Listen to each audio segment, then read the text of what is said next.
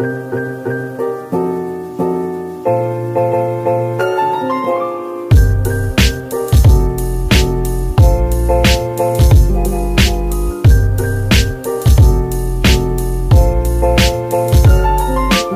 up your Bibles to James chapter 3. No, I did not get confused as to what day it is. James chapter 3. We have about uh, three, maybe four weeks left. Uh, I think I'm going to stretch it to January 7th, the week right before winter camp, to finish out uh, spiritual gifts. Uh, so we have only a couple more gifts to look at. So I hope that you guys have been taking diligent notes and and maybe not necessarily diligent notes, but at least evaluating after each one of these classes. Does this gift line up with my personality? Does it line up with how God has maybe gifted me or some of the desires I have? Maybe those desires I have fit some of these gifts that we've been going through because it's really important to know because as we've looked at since the very beginning and in multiple times throughout the course of the study, whatever it is that God has gifted you with is a part of this body, of this ministry that is lacking, and we need you to step up, step up on. We need you to interact. We need you to implement that gift into your life and into this ministry so that we can further grow and you can further edify and build up the body of Christ. And today's gift is no different. Uh, so at the top of your study sheet, we have the gift of governments. That one might sound weird, but it is scriptural. 1 Corinthians chapter 12, verse 28. And God set some in the church, first apostles, secondarily prophets, thirdly teachers. After that, miracles. We talked a lot about a lot of these apostolic gifts. They're no longer in operation. Uh, but there are some in this verse that we do get. And then gifts of healings helps governments. Diversities of tongues. 1 Corinthians 12, 28. So what is governments? Well, on your outline, look at the introduction there.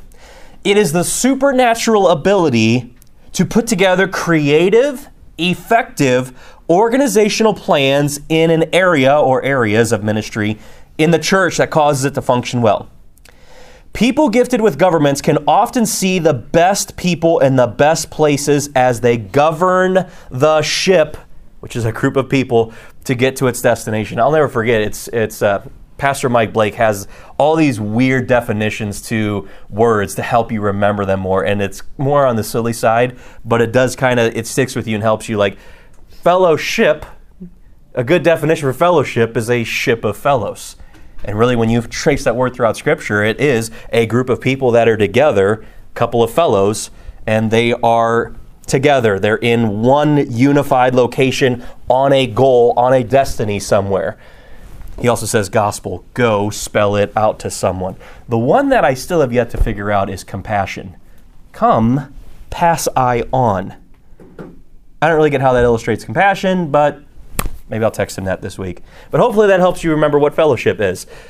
And the reason that we talk about it being a ship is because in letter A on your outline, the literal definition of government, it's those who can direct, steer, or guide a group of people. It's this person is known as a helmsman. And the reason I had you turn to James chapter 3 is because of what it says in verse 4. Who can read that for me? Isabella. Behold the ships, which though they be so great, and are driven with fierce winds, yet are they turned about with a very small helm, whithersoever the gov- governor listeth. The governor, from which we get the word governments. The governor is the helm. It is the steering device that guides the ship of fellows. So, in other words, what we, what we glean from this, because what is chapter 3 of James all about? Yeah, Carlin? The tongue. The tongue is powerful enough that it can steer a ship towards an iceberg if need be. How about that? It works into the message or steer away from danger, like Caleb drowning.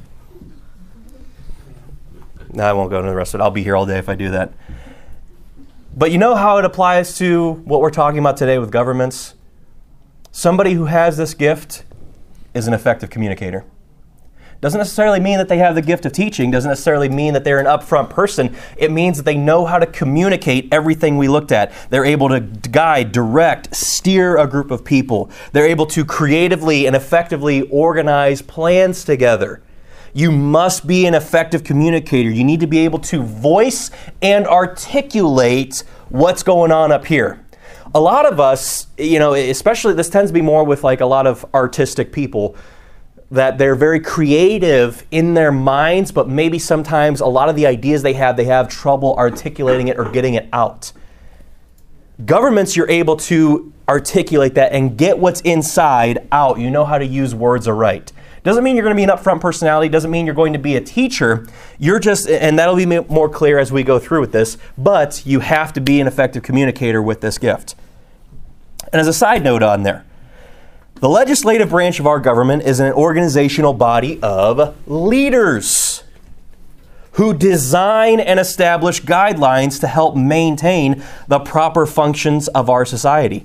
Legislative branch members look similar to those blessed with the supernatural gift of governments in the local church. Somebody tell me, what is the legislative branch primarily responsible for doing and not arguing on Capitol Hill? Seems to be what they do best right now, but what is the legislative branch supposed to be doing? They are the lawmakers. the lawmakers. They're the ones who write and come up with the law and it's the executive branch that carries it out. More on that in a little bit. That's important to know, though. They come up with it, they organize it, they write it. They're not the President of the United States. They're just in charge of coming up with, organizing, and spelling it out. That's key. Letter B.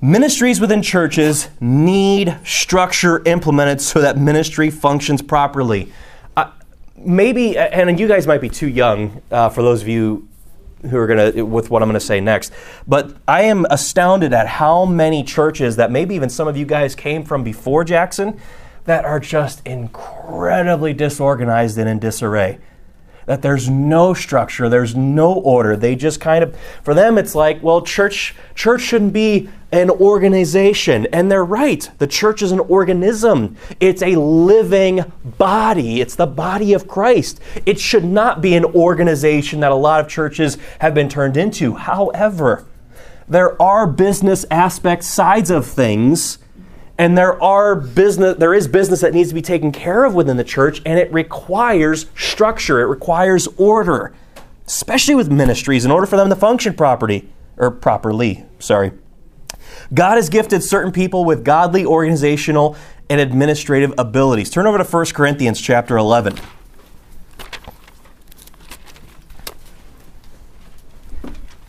oh stink I took a picture. Is anybody going to be upset if I erase the board? This is actually one day where I need it. Is anybody really going to be heartbroken? No. Yeah. Yeah. All everybody who had nothing to do with it. I already erased the pirate with the hook hand. He already, he was he's been Thanos. He's been Thanos. All right. First Corinthians. I just need that section. Chapter 11. Can I get a reader for verse 34? Gonna start calling dudes. And if any man hunger, let him eat at home, that ye may come not together under condemnation, and the rest will I set in order when I come. We don't need to look at the context of that necessarily because we'd be here all day. But look at the rest that he said there. Uh, anybody know Corinth, especially the first letter, Corinth? Uh, good, godly church doing what's right, or completely and utterly disarray? Thank you. Yes, disorganized, completely sinful, and ki- involved in all sorts of heinous sin. Paul's writing to them to say, hey, get your affairs in order. And when I come and see you guys, I'm going to set some things in order because this is not how the body of Christ is supposed to operate. Turn over to chapter 14. Chapter that is widely taken out of context. This entire chapter is really about um, the speaking in tongues.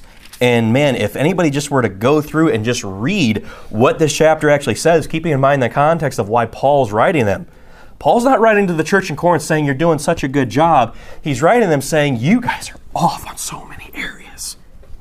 And he ends this chapter speaking about tongues and their proper use back then with verse 40. Read it for that one. Peyton, go ahead. Uh, let all things be done decently and in order. All things decently and in order. Structure matters. We have to have disciplined, organized functions in order for us to carry out our duties properly. And last, turn over to chapter 16.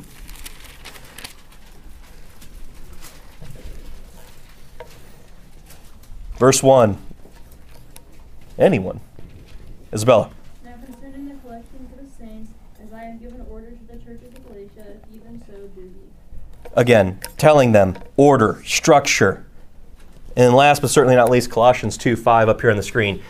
Paul again writing, For though I be absent in the flesh, yet am I with you in the spirit, joying and beholding your order and the steadfastness of your faith in Christ. We're going to talk about steadfastness this Wednesday, so come back out, bring a friend. Order. This is a church that was doing things right. They were structured, they were ordered. In light of these four verses that we just looked at, somebody go ahead and just summarize what type of person, without saying structure and order, what type of person is someone who has the gift of governments?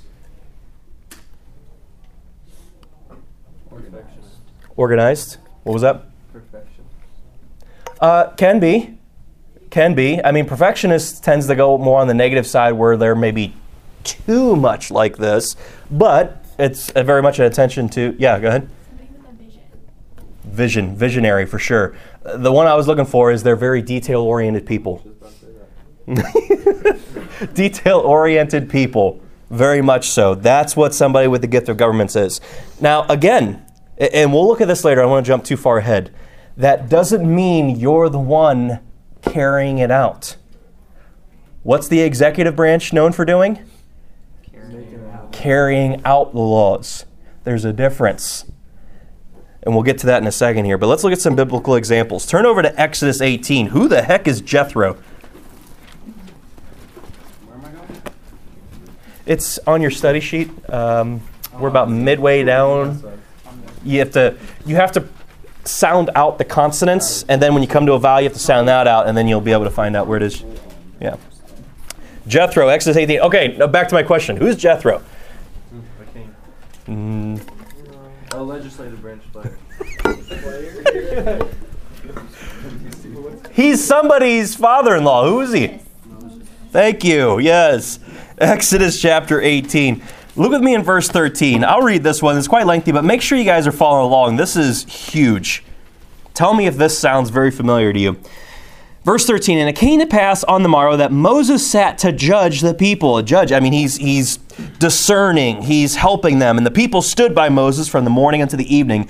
And when Moses' father in law saw all that he did to the people, he said, What is this thing that thou doest to the people? Why sittest thou thyself alone, and all the people stand by thee from morning unto evening? And Moses said unto his father in law, Because the people come unto me to inquire of God. This happens all the time in churches today. So let's try to put it in a modern day application. According so far where we're at in the study, who is what what would Moses be in today's day and age? Priest. Judge. Well, specifically it starts with a P, but Pope. N- Well, no. What you're thinking Old Testament and then completely twisted version of Scripture in the New Testament. Another P word. Thank you, pastor. Yes, he would be a pastor, and there are people that are coming to him, so they would be a picture of the Church. church. And in a lot of churches today, and in a lot of church, you okay? Did you have some of his energy drink? Okay. In a lot of churches today, the pastor is the one running the show. The pastor is the one that all of the people come to because he's the man of God. He's the one who went off to Bible college. He's the one with the seminary degree. According to his own testimony in some churches, he studied the Hebrew and the Greek, so he knows the original languages of which the Bible was written. So therefore, you must come to him because he's the one that's going to help you understand the Bible. But do you know one of the reasons, there's several, one of the reasons why so many churches die out today is because of the fact that the pastor doesn't teach his flock spiritual gifts and tells his flock how they can take a part of the body of Christ and how they can help edify and build up and strengthen and do some work themselves and take a little bit of the responsibility. Because it's a one man show for him. And that's what Jethro's trying to get Moses to see. Look at verse, where do we leave off? Verse 16? And Moses is saying, When they have a matter, they come unto me, and I judge between one and another, and I do make them law, know the statutes of God and his laws. He's talking about biblically counseling people, which is something that a pastor should do, a, a shepherd should do, is counsel the flock. But look at the wisdom that Jethro passes out in verse 17. And Moses' father in law said unto him, The thing that thou doest is what? Why? Verse 18 Thou wilt surely wear away. You're going to get burned out, Moses. You're taking on too much, both thou and this people that is with thee. For this thing is too heavy for thee. Thou art not able to perform it thyself alone. Pastors who are all about a one man show and taking on most of the brunt themselves, they're going to burn out and the church is going to break up and they're going to fall away, and that's why churches die out. Because the pastor doesn't even think, who's going to take this job over when I croak? God forbid, what if I'm in my 40s and I die? Who's what's going to happen to the rest of this flock? Because he hasn't trained his people how to t- step up and take over. He isn't thinking that far ahead. It's all about him and what he's able to do. Now, I say that very much in a negative context, but some pastors, that's just how they were trained. They don't know any better. That's one of the reasons why we have several churches come and see us. I don't know if you guys know this or not. Mostly as a result of Eddie and Sarah Ziss when they went on their deputation for the mission field and started visiting all these churches in the continental United States. When Eddie would go and ask them, Hey, what's your plan for discipleship? They'd be like, What's discipleship? And then he would go on and tell them what discipleship is. And then when he would actually stand up before their church, Eddie, and he would present their plan for what they were going to do when they go into the Philippines, the amount of pastors who had said to Pastor Eddie afterwards, Do you realize how many missionaries or missionary candidates we have come up to our pulpits and they don't even have a plan for what they're going to do when they get to the field? It is so refreshing for us to have you up here. You have thought out thoroughly what you're going to do. Uh, can you tell us more about what this discipleship is?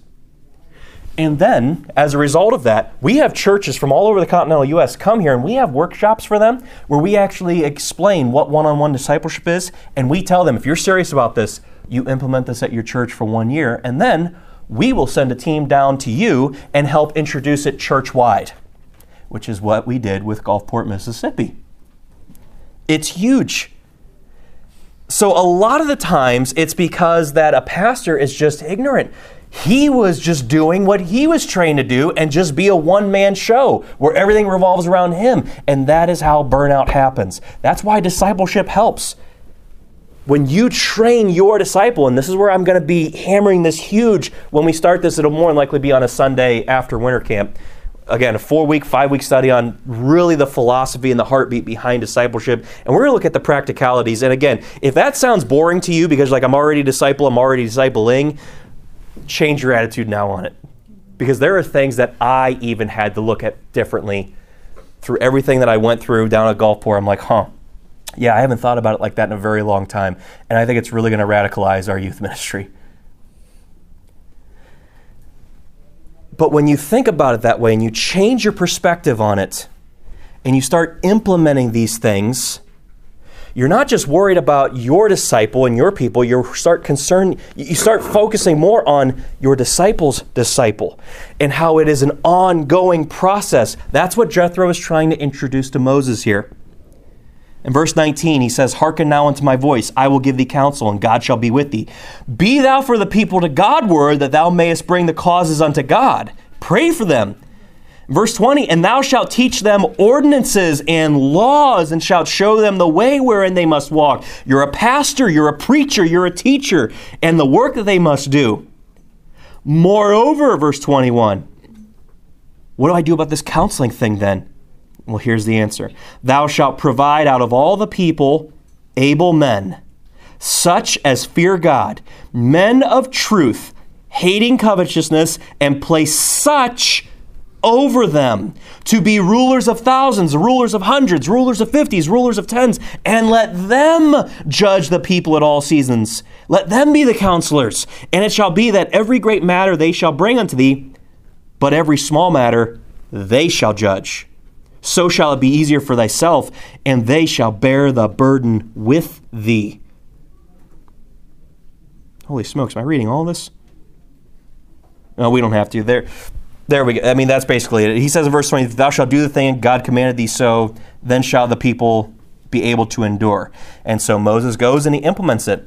In other words, what he's saying is, hey, instead of Corey discipling all of you, no, I'll disciple one or two, and then you two go and you disciple two, and then the other two, they'll disciple two, and then the original two, they'll go disciple. That's multiplication.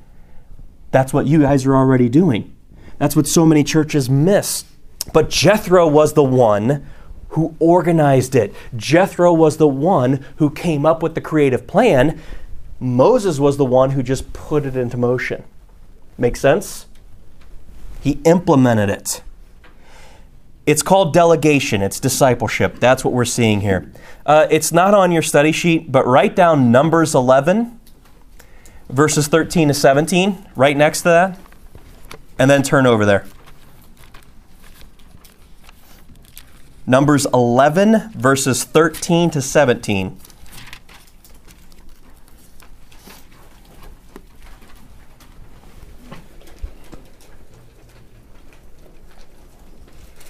I love it. And there are some people who are very staunch against discipleship, and they'll say, discipleship's not biblical. Um, read the Gospels, see what Jesus did for three and a half years of his life. And not only that, read the rest of your Bible. Even in the Old Testament, we just read a passage of implementing discipleship. But I love Numbers 11. This happens many, many years later in Moses' leadership. Look at verse 13. Moses is just worn out because the people, they, they're now out of, uh, well, they've been out, even going back to Exodus 18. They're out of Egypt. They're in the wilderness, wandering in their disbelief.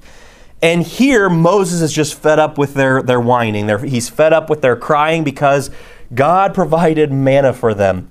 These little soft little pieces of cake bread for them to eat and be nourished, and they were upset with God about it. They were whining. So Moses comes before the Lord and he says, Whence should I have flesh to give unto these people? For they weep unto me, saying, Give us flesh that we may eat. This is Moses praying to God, by the way. Look what he says in verse 14. I am not able to bear all this people alone because it is too heavy for me. He doesn't have the gift of governments and he's trying to take it on himself. And look how he says his prayer to God in verse 15. If thou, God, deal thus with me, what? Wow. This is a prayer that Moses had to the Lord.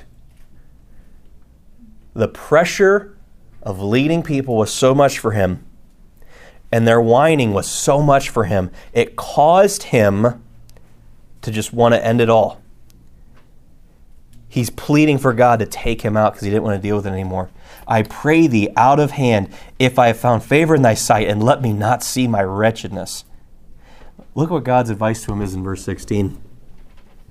And the Lord said unto Moses, Gather unto me seventy men of the elders of Israel, whom thou knowest to be the elders of the people, and officers unto them over them, and bring them unto the tabernacle of congregation, that they may stand there with thee. Hmm and I will come down and talk with thee there, and I will take of the Spirit which is upon thee, and will put it upon them, and they shall bear the burden of the people with thee, that thou bear it not thyself alone. Sound familiar?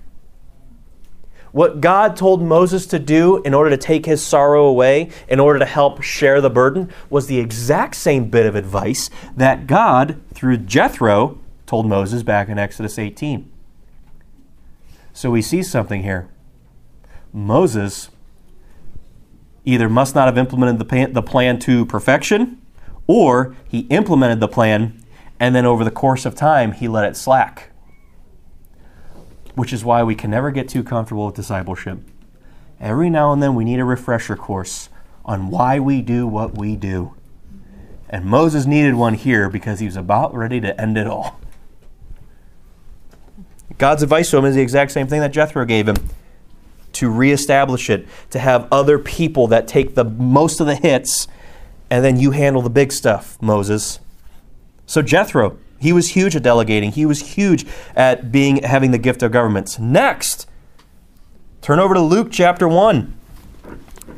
Another person with this gift is Luke, sometimes known as Luke the Evangelist. Although it's kind of funny, it's not really mentioned that he is.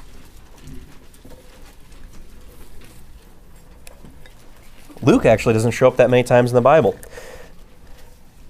Luke was not one of the 12 disciples. Uh, he more than likely was a Gentile, probably of the original 70 that Christ sent out on that missions trip during the, uh, the course of the Gospels. But you know what's funny? Luke doesn't, he shows up only a couple times throughout the rest of Scripture. Not really much is known of him. He wasn't a pastor, wasn't a missionary. He was faithful next to Paul at the end of Paul's life in 2 Timothy chapter 4. Uh, he was a, a worker, I think, in Colossians, the end of uh, Colossians chapter 4, he's mentioned there, and Philemon as well. That's really all that's mentioned about Luke. Not an upfront guy, but he definitely had the gift of governments here. What did I say earlier? Those with the gift of governments, they are, well, as Noah put it, perfectionists or just very detail oriented people. Anybody know what Luke's job was? That's what it is in Colossians chapter 4. What was it? Colossians chapter 4 says that Luke is the beloved physician. He was a doctor. I thought that's what you said. That's why I was asking. Was it really? Or did you lie? No, that's what I said. Did he say it? Way off. Luke was a doctor. It sounded the same. You know what a doctor has to do? A doctor has to be very detail oriented, especially when it comes to the human body. And that's why when he dis- when he writes the Gospel of Luke, Luke's perspective of Jesus Christ is all on presenting Christ as the man of God, the Son of Man. He writes about Jesus' humanity. He writes about the human aspects of Jesus Christ in areas that no other gospel does. Not Matthew, Mark, or John. Luke is very detail oriented about Jesus Christ being 100% God, yes, but also 100% man. He looks at his humanity and how he thinks, acts, and feels like we do, yet without sin. Who better to write this from that perspective than a doctor who is very well attuned with the human body? And talk about detail oriented, talk about being wordy and verbose. I stinking love this guy. I think we might be distantly related. Look how he writes. Look at the first four verses of how he starts this gospel. For as much as many have taken in hand to set forth in order a declaration of those things which are most surely believed among us, the sentence still isn't over yet, even as they delivered them unto us, which from the beginning were eyewitnesses and ministers of the word, it seemed good to me also, having had perfect understanding of all things from the very first, to write unto thee in order, most excellent Theophilus, that thou mightest know the certainty of those things wherein thou hast been instructed. That's his intro. I stinking love this guy. I- I love you all to death. But whenever, you know, eternity future kicks in and time is no more, if time were to still be a thing in, in eternity, I'm not going to see you guys for probably 400 years. Why? Because I'm going to be in a conversation with him for that long. We're just going to have endless conversations of run on sentences. We're going to go for hours on end while people talking. We might even interrupt each other. I love it. This guy's detail oriented, he's wordy. Oh, and by the way, Luke just so happens to be the longest gospel, has the most words out of any of them. I love it. Who better to write the book of Acts? I love this. You can't read this, and this is how we know because we see that he's writing the book of Luke to his friend Theophilus, and he mentions him here again in Acts 1. You can't read this without just sounding smarter yourself. I almost, I mean, he's a Gentile, but I don't think, I mean, Britain wasn't a country then, but you can just almost hear it. The former treaties have I made, O Theophilus, of all that Jesus began both to do and teach. I love it. I love it. Hmm. Words. And then he goes on again for another lengthy introduction in the book of Acts. And anybody ever read the book of Acts? That's 28 long chapters. very detail oriented. Again, I want to reiterate yes, he's structured, but he's not a pastor or a missionary. He's not really an upfront guy. All we know from him is that he was a physician in Colossians 4. He was a faithful friend to Paul at the end of Paul's life in 2 Timothy 4. And he's just mentioned in passing in Philemon. That's it. Yeah, he wrote Luke and Acts, but he's not one of the 12. Structured, detail oriented, an administrator. And again, did you guys know what the goal was behind his gospel? Two times he mentions it in those first four verses. His goal was to set things in order. He wanted the gospel account to be ordered. He had the gift of governments, of structure, of putting things together creatively. May not have had the gift to stand up and preach and teach the Bible or to lead a church, but he was good at administrating, he was good at organizing. And last, we have Titus. Titus 1:5, Paul is telling Titus, "For this cause left I thee in Crete, that thou shouldest set in order the things that are wanting." And there was a lot of things wanting in the churches of the island of Crete. And ordain elders in every city as I had appointed thee. Now Titus was a pastor. He was an upfront guy. And he was really gifted. And that's why Paul said, Hey, I'm leaving you there that you could set this thing in order. It's very, very key. Now, it doesn't mean that, well, yeah. Most of these examples, people that are behind the scenes people. Titus is one example of somebody who is up front, and he had this gift. Letter D. Though governments is a leadership quality in these people, it is more often the administration end of it. Sometimes there is an expectation that they will be a great ruler in that structure, and they are not. That's key.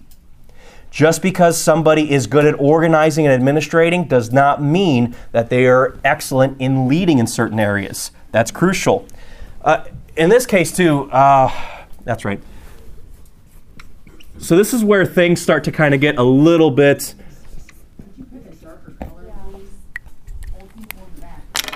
You know what's funny? Somebody put the caps on the wrong marker. Somebody does not have the gift of governments because that would be ordered and structured. Just kidding. Just kidding. You guys are not laughing today. What is wrong with you? Wake up. Have a C4 energy drink, will you? That was Mason, wasn't it? Mason, I missed you. Where have you been all my life? All right. That's not his. That was a Oh, I think. You're right. Go sit in the back with Mason.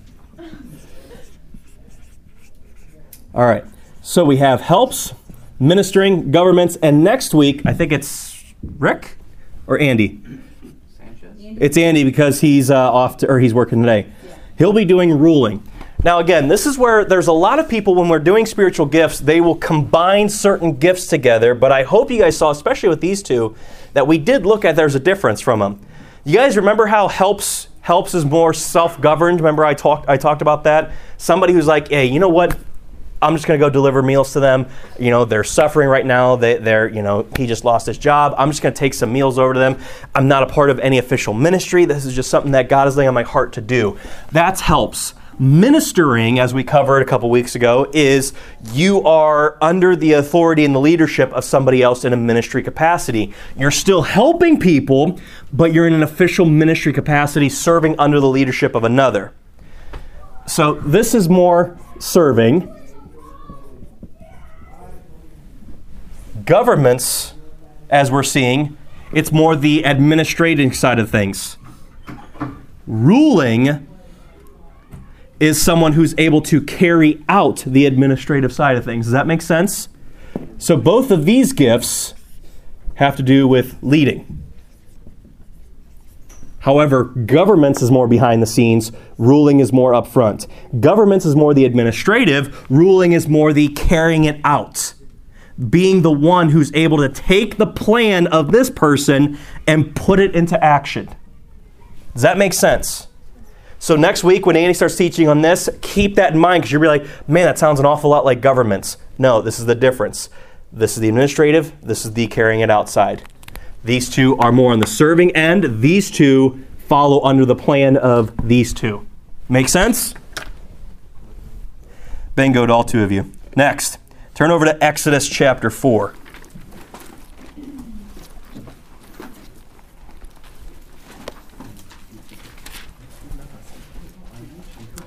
Exodus chapter 4.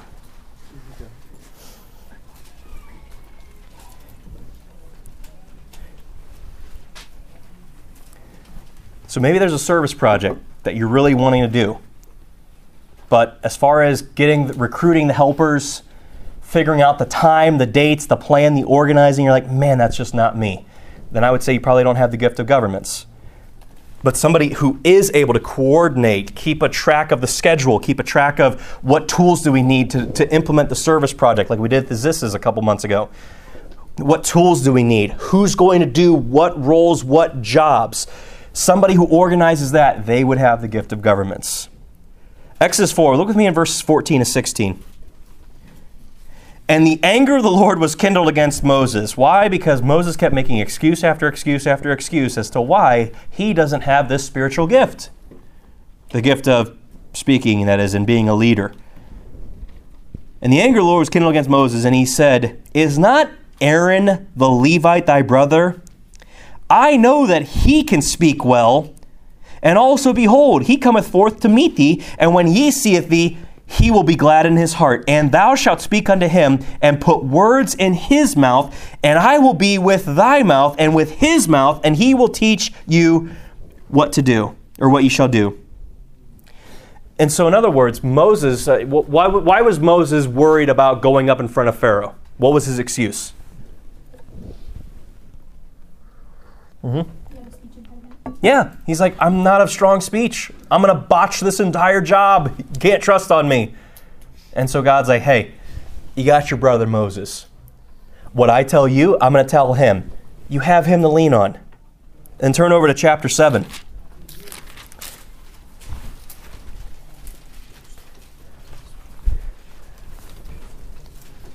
Look what he says in verse 1 And the Lord said unto Moses, See, I have made thee a God to Pharaoh, lowercase g, and Aaron thy brother shall be thy prophet. Thou shalt speak all that I command thee, and Aaron thy brother shall speak unto Pharaoh, that he send the children of Israel out of his land. So Aaron was the one that was helping administrate. He was the one who was helping. I guess you could say he was one carrying it out. And that's why, or letter E, those with this gift may be well balanced, serving alongside someone who can execute the plan. So in this case, Aaron would be the one who is the ruler. Again, more on that next week. And Moses was more the administrator. He delegated to Aaron to help do this. Someone who can execute the plan with diligence. So again, I think Carlin, it was you earlier who said like someone with the gift of governments, they're a visionary. They come up with the plan, they come up with the idea, whereas the ruler carries out the idea. More on that next week. Letter F. This gift is closely related to that of ruler, not to be redundant. But then again, I'm very wordy and verbose, O Theophilus. The gift is closely related to that of the ruler. God uses two different words, governments and rulers, to demonstrate that there is a relation, but also a slight difference in these gifts. This is, this is actually a great example as to why every word of the King James Bible matters. Because there's a lot of people, when you look at the definition, governments and rulers, they're the same thing. But God doesn't use the same word there. And so, if we're focusing on every word because every word of God is pure, if God chose one word for one thing and another word over here, then that must mean that the two words are separate. I know it's very, very simple, but you have to think about it to realize oh, yeah. So, two things that are different, they're not the same. So, we can't just lump these two gifts together like some people do. Because when you start digging into it and you start looking at what the Bible has to say with each of those words, you find that they all have different meanings because they're two separate words. They can't mean the same thing, so we can't lump them together as the same gift. The Bible is self explanatory, the Bible is self defining. Just trust it and go with it. But there's a slight difference as we already looked at. Letter G. Whether we are gifted or not in governments, we would all do well to establish good systems of order in our lives and areas of ministry. As we have said time and time again throughout the course of this study, you may not be supernaturally gifted in this area beyond what's natural, but every single one of us should at least strive to some degree or another to have this level of order and structure in our lives, to help delegate and administrate these sort of things to some degree or another because as we've already talked about 1 corinthians 14.40 let all things be done decently and in order. All things means all things within the church but also within your lives. If you are somebody who is particularly messy or particularly just disorganized and you thrive in chaos again that maybe tend to be more of those on the artistic side of things but there needs to be more structure involved in your life. You need at least some level and semblance of balance there. But for those of you who are supernaturally gifted and you're like, man, just through the examples of Scripture and through the examples that we talked about in class, I'm starting to see and realize that, yeah, I, I, am always the one that's organizing family events, or I'm the one that's always organizing, and I actually love organizing other get togethers of things with friends, and I help coordinate these things, and I delegate, and I say, hey, this is your job, this is what you need to go do, and this is what. Then, if that's the case, start looking for ways to implement it. Talk with any of your leaders about how we could maybe look into implementing these things again, the, the point of this series is not just for us to be like, hey, what does the Bible say about spiritual gifts? That's boring. That's boring. The point of it is for you guys to see where is it that God has gifted me? Because if you're like me, or which maybe you are, maybe you aren't, it took me a little bit longer to see th- certain things. And I needed somebody to sit down and clearly go through scriptures, or just somebody say, hey, I've observed you, I've watched you your entire life, and I see that you're gifted in this area. God has gifted you with it. And then they challenge me to do something with it. And that's our point with you guys is for you guys to start looking at okay, what is it that God has gifted me in? Everything that we've looked at. And now, how can I take that and start putting it into practice? And even if I'm wrong, maybe I think that it is, but I can't see it, Start throwing some stuff at the wall. Start implementing it in some way and let God confirm or deny that you have the gift or not. Let Him do it. But if this is just another Sunday school where you're like, okay, cool, I got some information, but you're not actively thinking, how am I gifted? Where am I gifted? How can I put it into practice? Then, hey, hope you had fun the last three and a half months. That's not the point of what we do things for. Because the body of Christ needs you this youth ministry needs you. And wherever God has gifted you in, to step up and implement certain of those things.